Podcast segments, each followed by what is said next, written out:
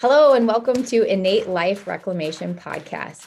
Join us to listen in to get more in tune with the inborn magnificence in our world, in our bodies, and in our lives. I'm Doctor Lona Cook. And I'm Doctor Danny Otis. Our mission is to help people reconnect to their inner wisdom and use it in their everyday lives to transform their well-being by having real conversations, clinical insights, and opportunities for you to apply your own inborn intelligence to your everyday life. So start now by tuning in and turning on to the full potential of your body and life. Hey guys, welcome back. We have one of my favorite people to pick on, basically.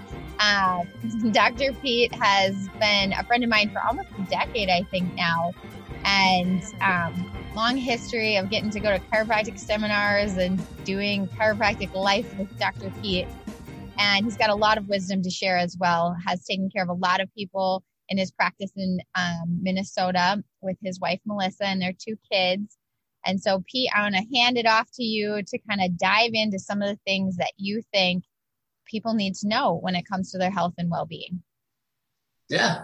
Uh, yeah, as Lona said, I, I worked for Lona back when I was in undergraduate, had the privilege of working for her. She had the privilege of working with me on that. You know, was, she taught me a lot for this too. And I think Lona was someone who really brought me from, you know, dipping my toes in the water of chiropractic and, and, and natural health and innate intelligence and all of this stuff that at the time I had this much knowledge of, but has really expanded over that time. And obviously Lona's, you know, done a lot of work in this field too. So, um, You know, I think I think one of the biggest things too is, you know, when we talk about innate intelligence, you'll hear it defined a lot of different ways, right? There's like the traditional definition of it that you find in some of Stevenson's work.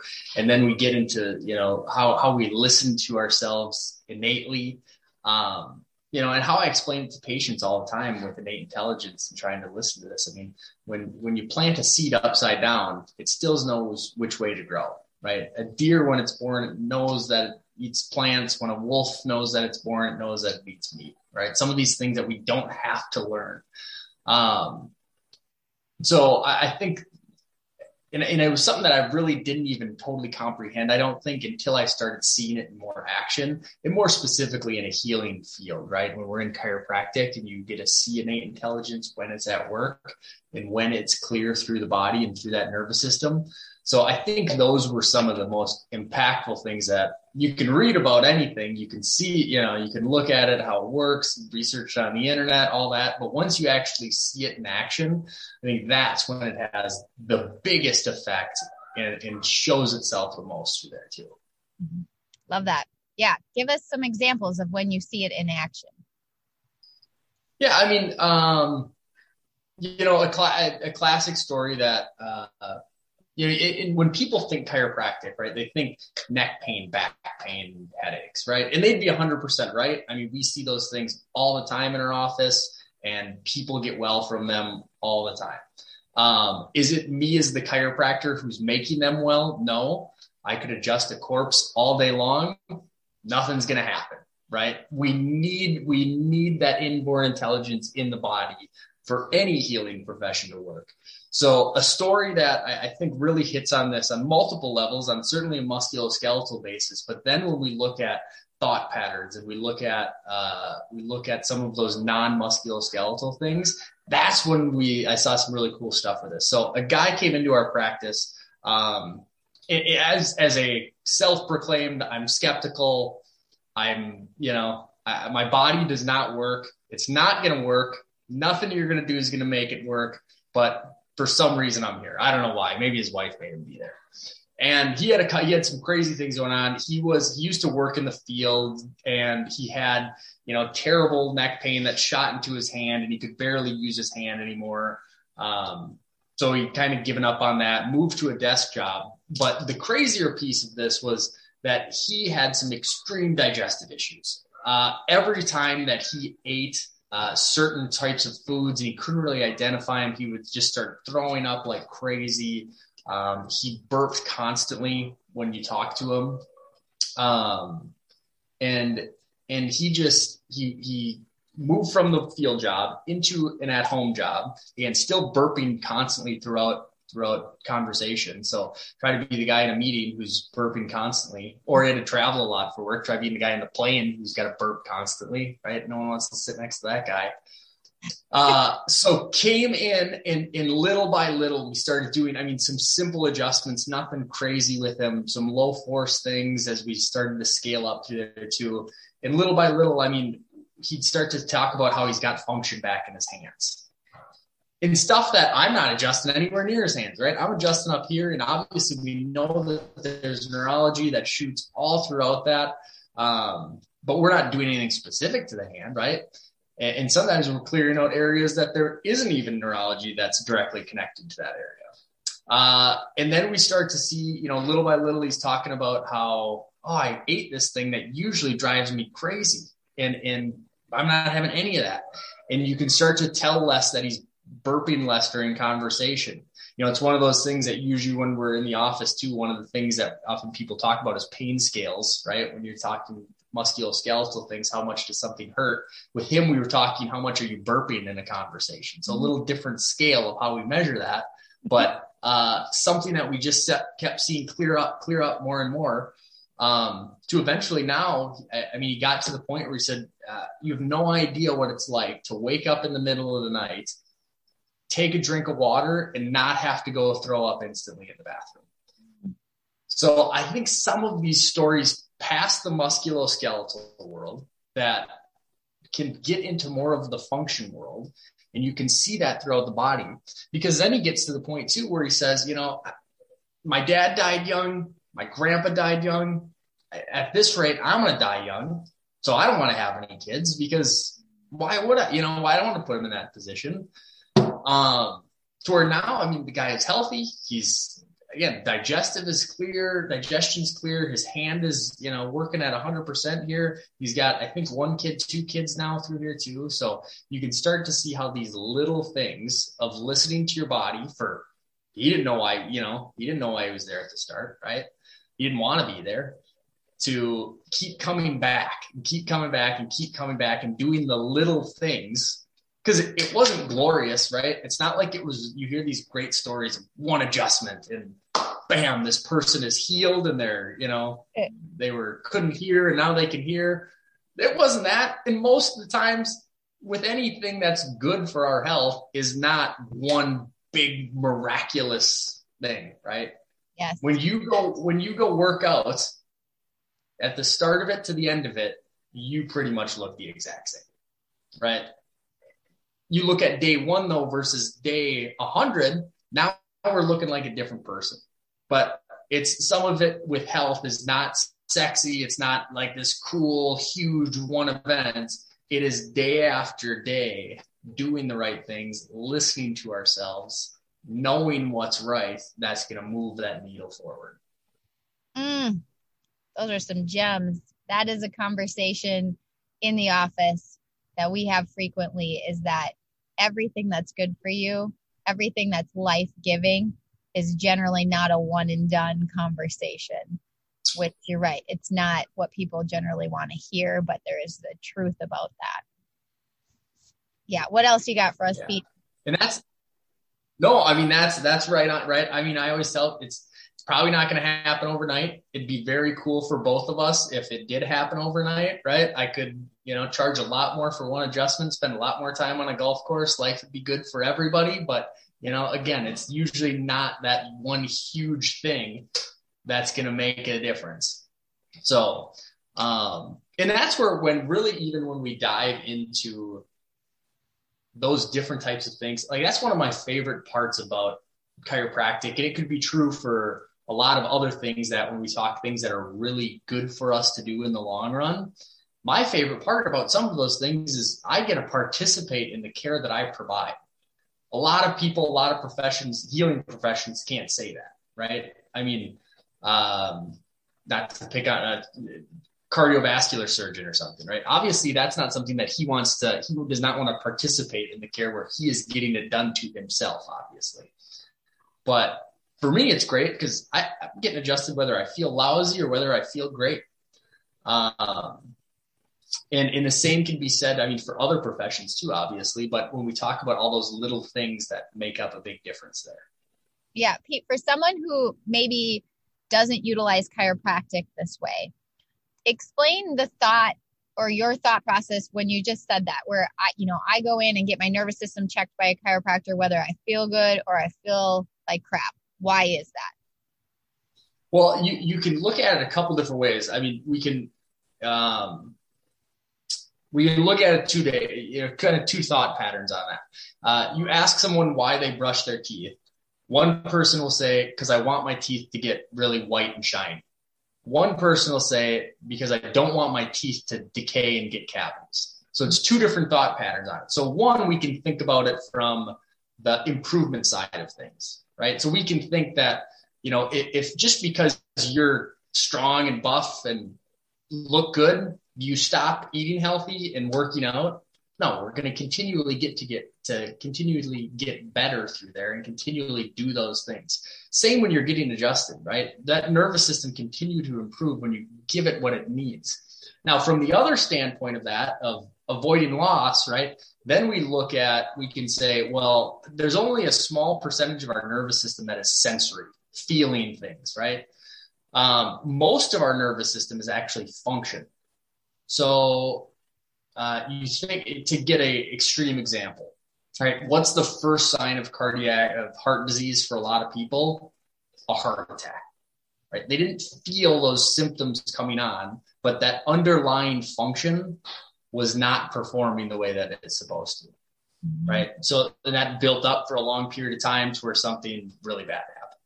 Mm-hmm. Um, so when we talk function versus feeling, I want to worry about that major percentage of my neurology, of my nervous system that is function related, and not this basing my entire health off of just what is the sensory piece. What am I feeling?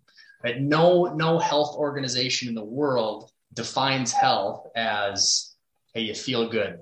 They, they took out, I forget which organ, I think it was a W H O a while ago, where they added uh, something along the lines of, and I'm misquoting it, but Uh, health is not just the absence of disease or infirmity, mm-hmm. right? It's the state of the body. It's the, the function of the body that's going to determine our health. Yeah.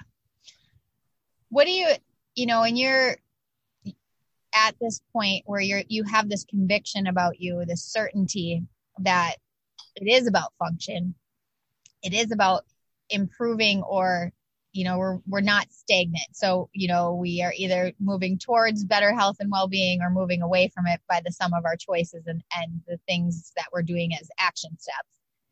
So is there something, if you think back to where it really became solidified in your mind that you were going to live differently than maybe the average person? Is there a story or two that solidified it for you? Um, And here's where we can get back to listening to that voice in your head, that whether you want to call it innate or, you know, thought pattern, whatever you want to call it with that too. I think uh, in some way was drawn to that world, right? When you start doing the right things uh, for your health, you want to keep doing the right things. It's, it's a lot harder, whatever pattern that's in, right? So it's tough if you're eating right, you're working out, you're getting adjusted, you're doing all the right things. That's a good pattern to happen. When all of a sudden, ah, it's been two months since I worked out and I've been eating like crap, that's when it's tough to start breaking that pattern to go back. So I think some of those patterns early on, again, getting surrounded by the right people, um, and and having a having a good uh, good group around you to to kind of plant some of those thoughts, but I don't think you, for me at least, sometimes I don't really pick up on lessons until they actually happen to me, right? To where you see it in your own life, you see it in, in the proof is in the pudding. Um, so I think a piece of that, my conviction for that has grown as I've continued to have more patient interaction. Mm-hmm. Um, as I've continued to see more stories of healing, as I've continued to talk to people, there's a guy in our practice who, this one always drove home for me too, in talking about patterns of this, and this might not even be answering your question, but it's kind of a fun story. Um, we had a guy who came in and he was on back surgery number three, I think, going for back surgery number four. And he said, my, my stuff is scheduled, my surgery scheduled, but this is not the pattern that I want to go with. The last three didn't work. Why would I keep doing this? Um, I need something different. In, in this, he said, maybe this is the catalyst that creates something different for me. Um, and adjusted. I mean, we had, we had four weeks and I basically said, if we're feeling better in four weeks here, you know, if we're not, if we're not, if something's changing, good or bad, we need that. We're going to, we need to cancel this surgery. Mm-hmm. And that was three years ago. And he canceled surgery and he is in great shape since, you know? So I think some of that conviction, some of it you have to see, some of it you have to do. And whether that's in yourself or your own life or your family or your patients or whatever it is, um, that's when it really stuck home for me. Because we've talked about, I mean, right, we've talked about some of this stuff for a long time before I was really involved with it, right? Because when you're twenty-one, whatever, you can take a hit and you can keep going pretty easily with that too. So your body's pretty resilient at that. But when you start to see that on the other end, then, you know, stuff gets real fast. I love that example just because most people, if they've had the pattern of negative reinforcement, meaning my body isn't self-healing itself, I'm not getting better, I'm taking more medication, I'm worse off. That man had courage to at least look at another option and then follow you, which was being an advocate for himself to find some other way to break his pattern. And I think for so many people, that's the stuff that doesn't get taken. We stay in that rut. And then we wonder why we get what we always got. Oh, thousand percent. And you can see that right now, right? When people don't know that they're, when people don't know that their body is the best pharmacy in the world, look at all the fear that happens. And I don't blame people for having that fear right now, because if I thought there was some super bug out there that doesn't matter what I do is going to kill me, I'd be scared too and sitting at home. But we, we have to, again, and there's uh, there's a scale to that, right? But when we realize that our body has this power to take care of ninety-nine point nine percent of issues that come our way from on the day-to-day basis, right? If our body couldn't take care of it, we would have been crushed by gravity the first thing that we woke up this morning. So our body can handle a lot of it. It can constantly change the bio, the chemistry of our body to improve itself throughout the day, right? If I tried to go run across the street and catch a bus right now, this is always a, this is a, uh, I got this one from Doctor Guy Reap, and he always says this story too, but there's no one in this world athletic enough to keep our current blood pressure, keep our current heart rate, and run to the bus without dying. But as soon as I start running, my heart rate gets elevated, right? I start pumping more blood into my muscles so I can move and run and get to that bus station too. So our body's doing ten million things as we're just sitting here. And, and it has, like I said, the, I always come back to that example with my patients too. The best pharmacy in the world is right inside of us. It's it's got every chemical that it needs for most things that it can change, switch. This level's low, I'm going to test that. All right, I'm going to put this one higher. My thyroid's low. Okay, got to bump this level up. It's incredible what the body can do. And that's one that people just don't, I, I think a lot of people don't know that. Because like you said, who's, you know, where are they going to find that out from a lot of things? Mm-hmm. Most people are learning that we're sick and we're dying. And if we're not taking an aspirin to fix it, then we're just going to keep being sick and dying. Mm-hmm.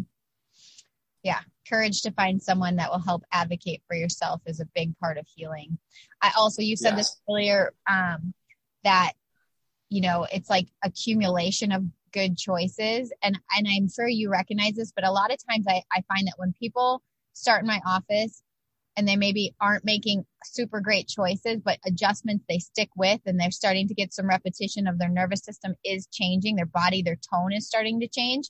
And all of a sudden the next time we have a reeval, we hear, oh, I'm working on cleaning up my diet now, or uh, I've made a new decision and I'm going to change my job. You know, it's like all of a sudden there starts to get to be more momentum into I'm, I'm going to make some of these other decisions that maybe I hadn't been making that will lead to more well, uh, well-being as well. Oh yeah, absolutely. Right. Absolutely. And that's when, And when you start getting a clear nervous system, start getting a clear mind, you're going to make a lot of good decisions off of that basis, you know? And that, I don't even know if this is related, but uh, another one that we use all the time too, is people think, oh, once I go to the chiropractor, I've got to keep going, right? Our, our spine, our body requires more adjustments. Well, it doesn't really require more adjustments, but when you start When you start having that clear nervous system, when you start having, when you start feeling good too, right? You want to keep doing whatever that is, right? It's like, again, I keep going back to eating and working out. When you eat really healthy for a long time, you want to keep eating healthy because you realize how good it makes you feel versus now I have something that's terrible for me and I feel bad again. So yeah, again, a long kind of, so sort of along your point there with that too, with that. And Pete, I would be willing to bet, just like myself, if someone after listening to this wanted to have you help them find a good chiropractor in their area, you would be willing to help them do that, correct? Oh, yeah, absolutely. Absolutely. I'd, I'd be more than happy to help them find somebody. And there's good chiropractors all over the place. Um, so, yes, reach out. We'd be happy to find wherever you are. And where can people find you? Uh, so I am, uh, name my office is Lake Life Chiropractic. Uh, we're in Chaska, Minnesota. Um, we can find, I mean, all of our stuff's on the internet. I'm not very much on social media or anything like that, but, uh, you can find my office and then we can get you connected through that. Perfect. Thanks for spending time today. Yeah. Thank you, Lona. Appreciate the time. All right. Love you, Pete. Thanks for joining us at Innate Life Reclamation Podcast. We hope you found tips and tricks to start incorporating innate into your everyday life, because it is in your everyday life, whether you see it or not. You can find both Doctor Danny and myself at cook chiro center dot com or on any of our social media. And we'd love for you to share our podcast and leave us a review. Thanks for listening.